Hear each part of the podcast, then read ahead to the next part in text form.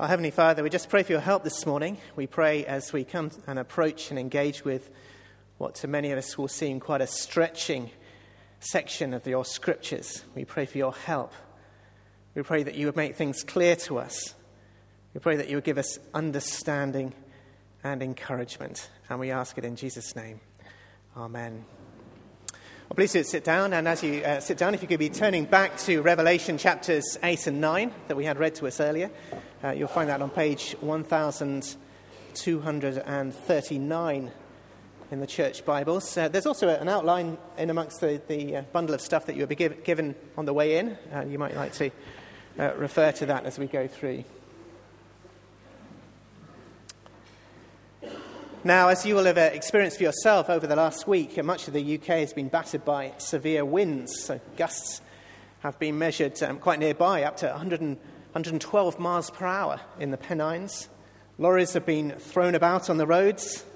Wind turbines have spontaneously exploded in Scotland.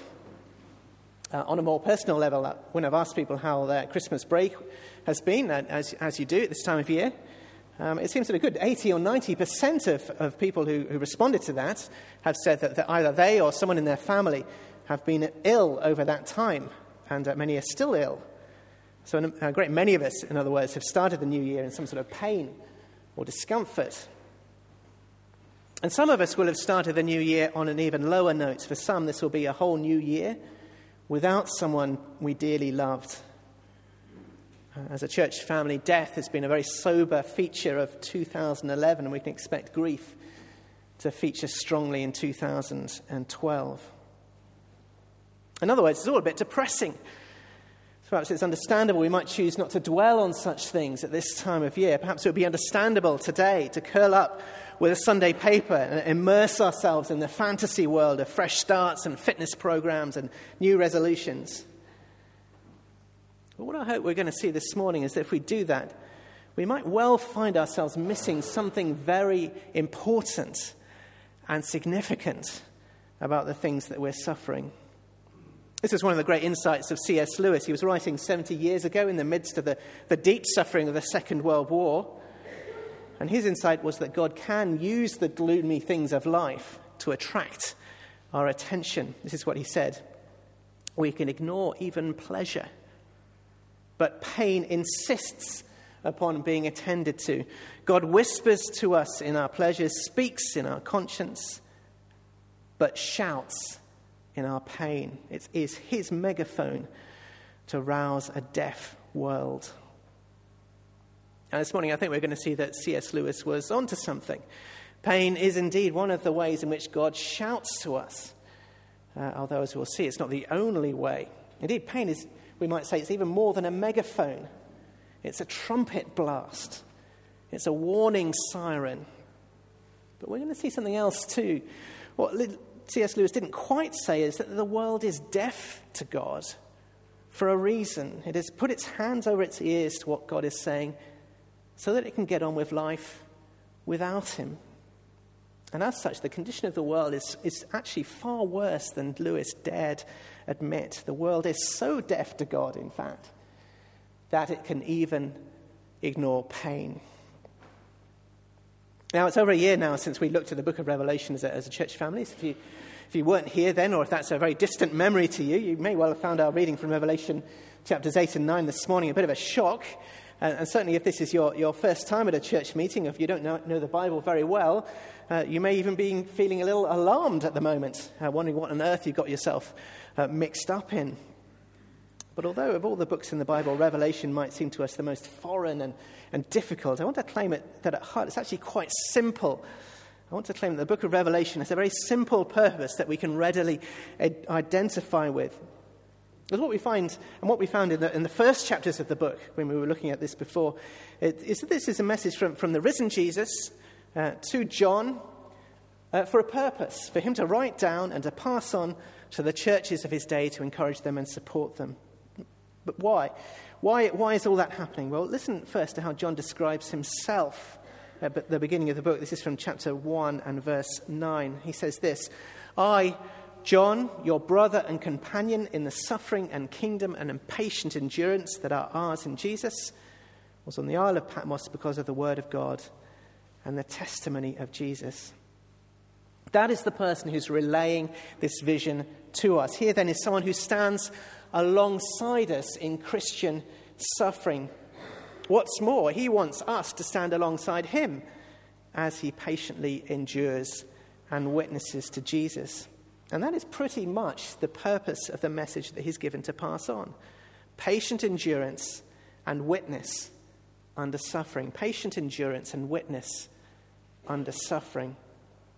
In fact, we see that very clearly in the way the book begins. It's a series of letters to the churches from Jesus, in which Jesus encourages them to hold on to what they have. And to the one who overcomes the suffering that they're experiencing, Jesus promises life. So, when we get to the, the more difficult parts of the book, the vision that begins in Revelation chapter 4, we should be expecting something similar to that, something that's going to support that. But I guess this is where the difficulty of the book makes itself felt. The basic purpose of the book may be clear and simple, but we have to admit that how Jesus has chosen to achieve that purpose is, uh, for 21st century ears at least, uh, an unexpected method, and it does require some very careful reading. So let me just say two very quick things about how we're going to go about that this morning and, the week, and in the weeks to come.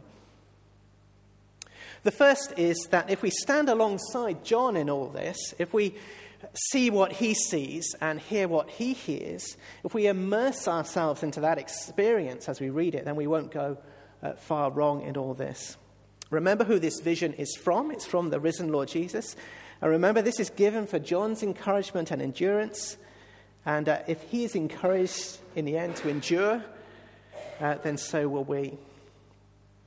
The second thing to say is that as we return from this vision uh, to Fulwood in 2012 and think about how it relates to us, um, well, let's ask some obvious questions as we do that. And I've put a list of those on the, on the handout, the sort of questions that we might ask as we try to understand this. So, questions like what's obvious here in the big picture of what's being shown to us? Uh, what are the details of the vision? Add to that. How specific or general is, is this? And How does it relate to the world that I know? Uh, so, in the end, why is Jesus showing this to John? And why is John showing it to us? So, that's the kind of approach we're going to take. And those are the questions we're going to ask as we engage uh, with this vision in Revelation 8 and 9. Before we do that, though, let's begin with how these two chapters connect with the chapters around them. Let's think about the, the big picture, and I'm thinking here especially of the big picture of Revelation uh, chapters 8 uh, through to 11. And I want to show you how chapters 8 and 9 in the vision are, in fact, preparing the way for something that comes later. They're preparing the way for chapters 10 to 11.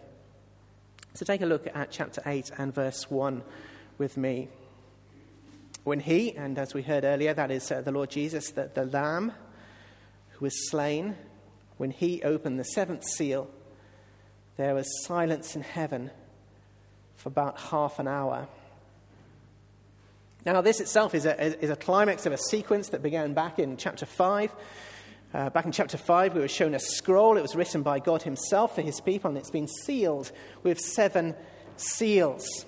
This scroll is clearly very important, central to the whole message of the vision. And only the risen Jesus only the Lamb who has been slain has proved himself worthy to open these seals. And he's opened these seven seals one by one, and many things about the world have been uncovered as he's done so. And now, here, chapter 8, verse 1, the final seal has been opened. Uh, so, not surprisingly, there is an expectant hush. Uh, you might like to know that a half hour in the book of Revelation is an incomplete period of time. So we're waiting for something. We're waiting for something to happen. We're waiting for something to be said. But verse 2 before we hear what's on the scroll, seven angels are given seven trumpets. You might know from the Old Testament that trumpets are very often used to warn people. Uh, they were used uh, to warn the people of Judea to flee from coming destruction and judgment, for example. And uh, so it is, uh, we shall find here we're going to see that the first six trumpets here do indeed issue an advance warning. Uh, well, next week we'll see that the seventh trumpet, trumpet heralds the very final judgment of the world. But here's the crunch. Here's how these chapters work. The first six trumpets are not enough warning for the world. That's the surprising thing that we're going to see this morning. And you can see that if you glance over the page uh, to chapter 9 and verse 20. This is at the end of the six trumpets. This is the effect that they have. And you'll see, verse 20, the rest of mankind that were not killed by these plagues still did not repent of the work of their hands. These are advance warnings before the final trumpet, before the scroll is read, but they are not enough. The trumpets sound, things happen in the world, but the world does not repent. The surprising conclusion we're going to reach is this that what happens in these chapters is indeed a wake up call from God, but it's not enough on its own to change people's minds about Him. We are only going to find out what is enough next week, because that's when we find out what's written on the scroll. In other words, the first six trumpets emphasize just how important it is to listen to what's written on that scroll. But that's for next week. Uh, for the moment, let's learn all that we can from these first six trumpets, beginning with uh, trumpets at numbers 1 to 4, the wake up call of natural disaster. Uh, we're in uh, verses 7 to 12 of chapter 8. Uh, listen and look with me and be amazed. As elsewhere in the vision given to John, to dis- depict this in a film would take a, a, a good deal of CGI and a very vivid imagination. You'd also need an IMAX cinema, I think, and a very powerful sound system. The soundtrack would be very simple, uh, but very loud. Four enormous trumpet blasts from heaven, heralding four kinds of disaster sent upon the earth. The first blast heralds some extraordinary weather made up of hail and fire and blood, with only one purpose to destroy. The second blast heralds a disaster like you might have seen in one of those asteroid films that were very popular a few years ago a mountain like rock crashing into the sea. The third heralds a falling star which poisons the water supply with wormwood or absinthe. It's a, it's a dark green oil. that was once used to kill intestinal worms. And the fourth blast heralds a darkening of the world, a dimming of the lights. I once made a very serious movie going error and uh, took my son to see the second Transformers film.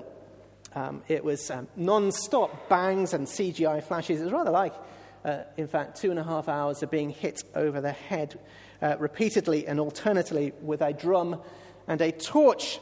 In other words, it wasn't a particularly pleasant experience, and it was an utterly meaningless drivel as a story. Now, John's vision is also very vivid and graphic and loud, but in contrast is thankfully short and sharp. But the question is can we make any sense of what it means?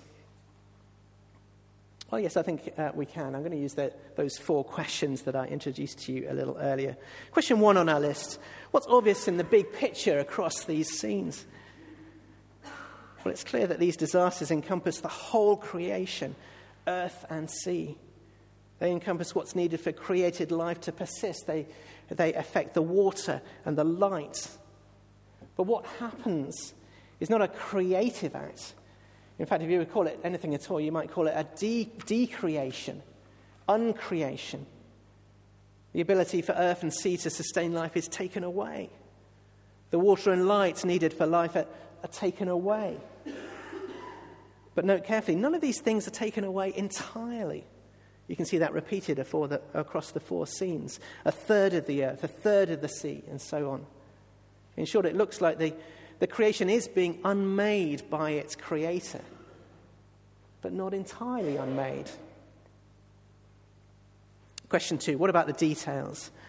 Well, the details here help us to see the purpose of all this. Because the details show us that these are very much like the plagues brought by God uh, brought by God on Egypt at the Exodus. Uh, from right at the beginning of the Bible. Because those two were, were plagues of, uh, of hail and lightning, water turned to blood and made undrinkable, darkness engulfing the land. This is very similar, isn't it? But what's interesting about the Exodus plagues, in the Exodus plagues, we're told explicitly why God is doing these things. Uh, for a nation who's refused to know him, for Egypt and, and for Pharaoh in leading it. The Lord was doing th- these things so that they would know that he is the Lord. That's something that they were denying, and the plagues were there to show them the truth. So it makes sense to suppose that the reason behind these similar disasters, that's the reason behind these similar disasters in Revelation chapter 8. Question three, but how does that relate to the world that I know? You know what events or events in space and time and history do this, does this refer to or relate to? Well, the vision seems to be stressing that this is not a local, isolated event um, like the Exodus plagues. These are global events. That seems to be emphasized very strongly. It also, it also doesn't make much sense to suppose that this is just about the distant future. Uh, you can ask me later why uh, I think we can be sure about that. It makes most sense in the end to take this as, as figurative or, or metaphorical language. In other words, this is a, a colourful and special way of talking about events that we're actually quite familiar with. That is, the natural disasters of a broken creation, events that have indeed affected the whole of the earth right across history and not just at a specific time. So, why are we being shown this? Why is Jesus showing it to John? Why is John showing it to us? Well, first, I guess, so that we can interpret such events rightly as a trumpet call from God to a world with its hands over its ears. 2011, for example, was a year full of unprecedented and unpredicted natural disasters, uh, I suppose, like any other year. Think of the earthquake in uh, Christchurch in February, or the tsunami in Japan in March, floods and mudslides in Australia, Brazil, and the Philippines. Huge numbers of natural disasters. 2012 will no doubt be just as full. So let's uh, resolve now to respond rightly to those events, not just with grief and sympathy, although that's right, of course, but hearing the trumpet call in all of this. The trumpet call, which says to a world refusing to acknowledge its creator, I am the Lord. But of course, as I said earlier, there's another reason why we'll be showing this to know that such events are not enough. They're not enough to change people's minds about God on their own. However, of course, we're not done yet. Clearly, we, we haven't seen anything yet, in fact. So look at verse 13 and, and listen to the, what the eagle says. There are three more trumpets to sound. Woe, woe, woe. There's worse to come, in other words. Perhaps these trumpets will be enough to rouse the earth. Trumpet number five heralds the wake up call of pain. This trumpet blast is followed by another star falling from the earth to, from heaven to earth. This one unlocks a vertical shaft that leads down to the abyss, the underworld, the place of death and destruction. And As the shaft is opened, a, a giant column of smoke blasts up into the air. And from the smoke comes a swarm of locusts, vicious locusts with a severe sting like that of a scorpion. But they do not sting everyone, only those without the seal of God, his mark of protection, uh, you can see there. In other words, only those opposed to God and although the torment is severe and long, the torment is limited to five months. Now, you can see that these are truly grotesque locusts. This is a bit like uh, a scene from the, the film Toy Story, if you've ever seen that. Uh, if you haven't seen it, let me just describe some of the background. In Toy Story, there are two boys living next door to each other, Andy and Sid. Uh, Andy's bedroom in the film is, is described by the filmmakers as what you might call toy heaven. Uh, but next door there's Sid's room and uh, bedroom, and that's toy hell. And what Sid does to his toys is to smash them to pieces, and he rebuilds them into bizarre hybrid toys from all the different parts. And when we meet those hybrids in the film, it is actually quite a, a genuinely unsettling moment. And if you have young children who've watched Toy Story, you'll, you'll find them kind of falling about in tears at, at that time.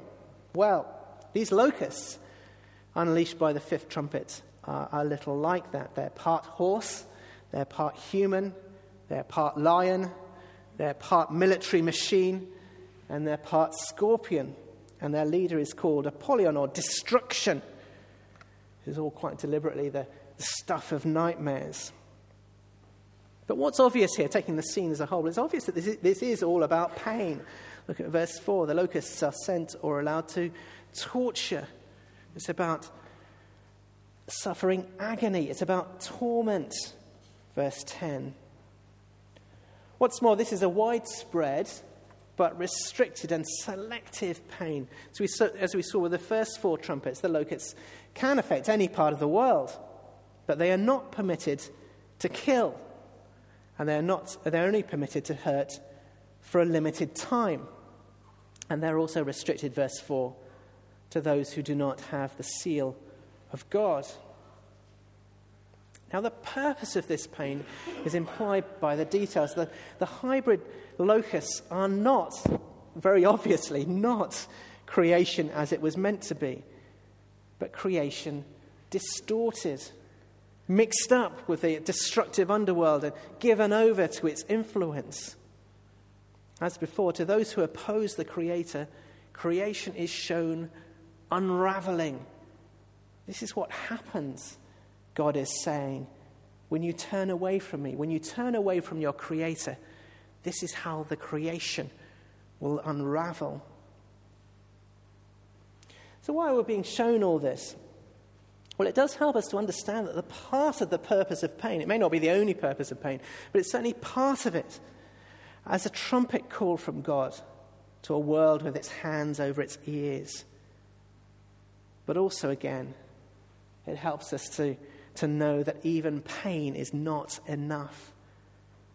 People understandably turn to many things in desperation when they're in pain. But how many people in that situation change their minds about God? A few, maybe, but for the most part, very, very few. Perhaps we should set up an e petition on all of this an e petition for big warning labels on boxes of painkillers, uh, rather like the ones that we have on packets of cigarettes. And perhaps the warnings could say something like this Please stop.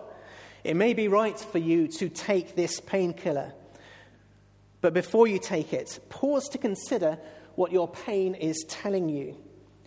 It is telling you that you are not God, that you are not the center of the universe, you are not in control. It is strongly implying that there is a God who is in control and he's acting now to attract your attention. That'd be great, wouldn't it? However, somehow I doubt such a petition would get very far. But there's one last trumpet to try before the final trumpet. Trumpet number six. Trumpet number six. The wake up call of death. When the sixth trumpet sounds, four special angels or, or messengers who have been kept for this very moment, in fact, are unbound. They've been kept at the river Euphrates, the river that runs from Babylon, the past enemy of God's people and, and the source of much past destruction. But that's not all that John hears about. He also hears the number of demonic cavalry at the disposal of these messengers of doom. It is literally a double myriad of myriads, an incalculable number. And if you thought the demonic locusts we've just been talking about were bad, well, these are far worse. They have the colors of war and death. They are part horse, part lion, part serpent.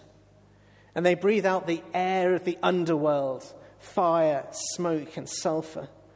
One of them would be terrifying enough but a double myriad of myriads taking death to the four corners of the earth is almost unimaginable.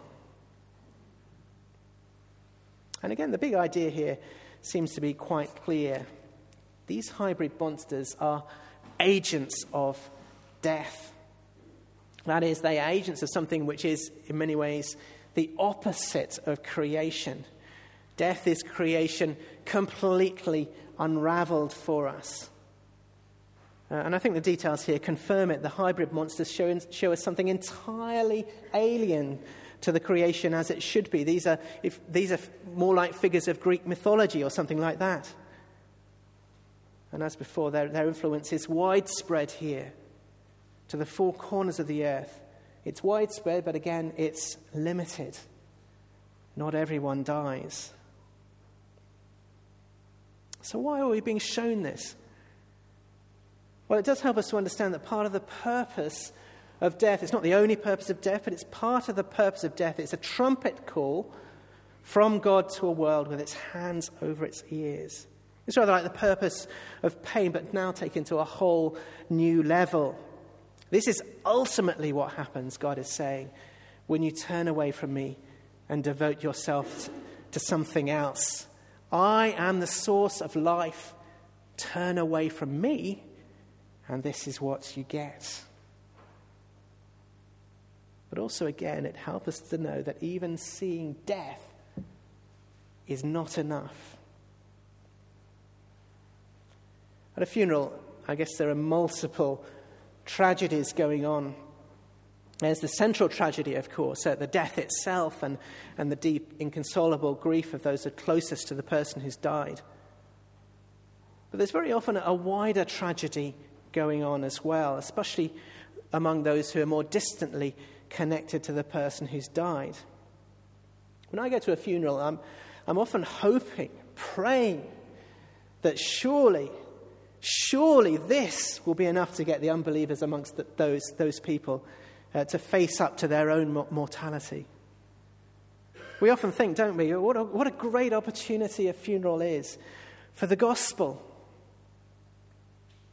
but actually, so often, no.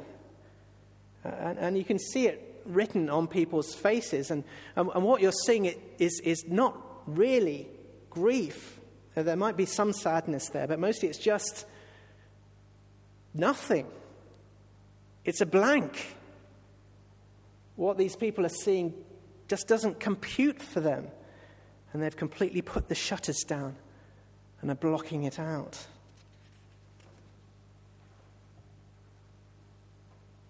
So, this is the conclusion. The condition of the world is far worse than we might have thought. The world is so deaf to God that it could ignore just, not just pain, but even death itself. And I, I do want us this morning to, to just grasp the, the shocking enormity of that. Uh, you might glance down at some of the things that uh, John mentions in verses 20 and 21 of chapter 9.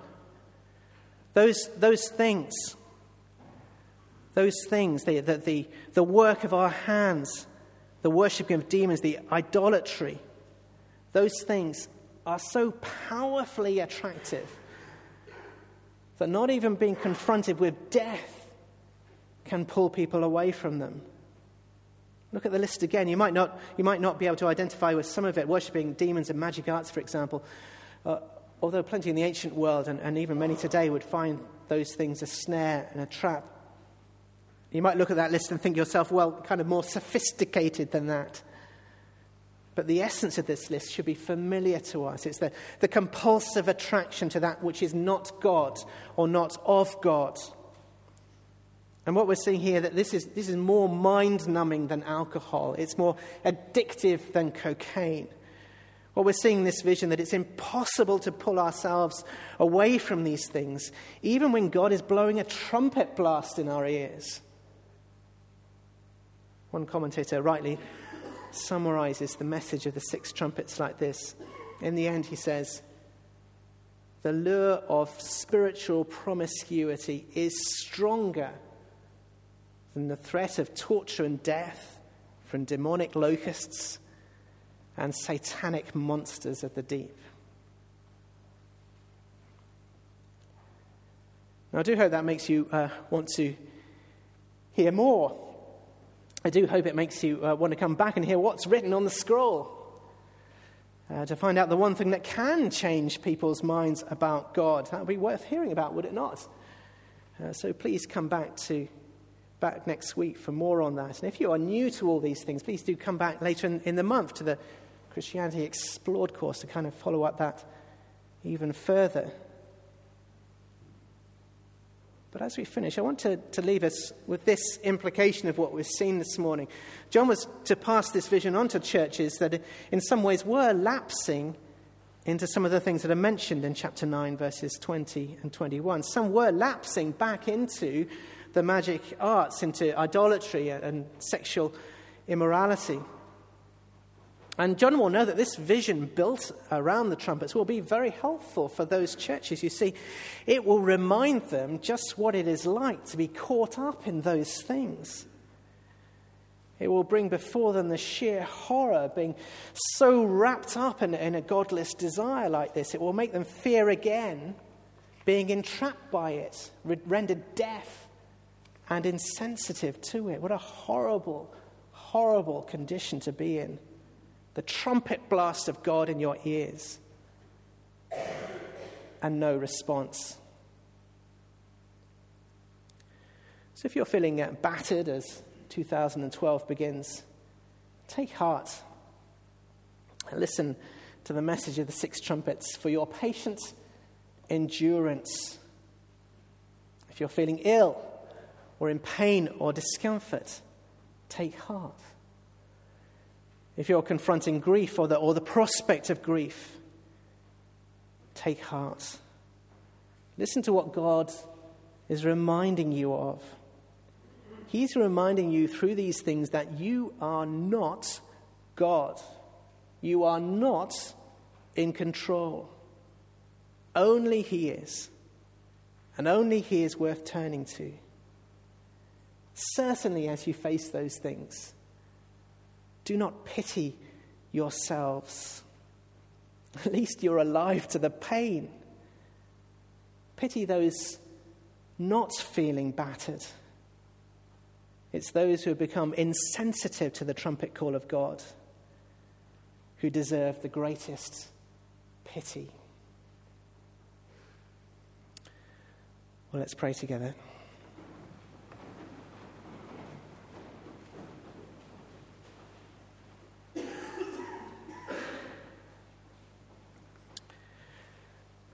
Heavenly Father, we do pray that you would uh, move our hearts and minds through this vision and get us to be realistic about the kind of world that we live in and uh, the desperate condition that it is in and the horror of not being able to hear you through the things that are happening around us. We pray that we will be repelled by that idea and as we face suffering ourselves, to turn only to you. But we beg for this broken world to hear you some other way. And we ask it in Jesus' name. Amen.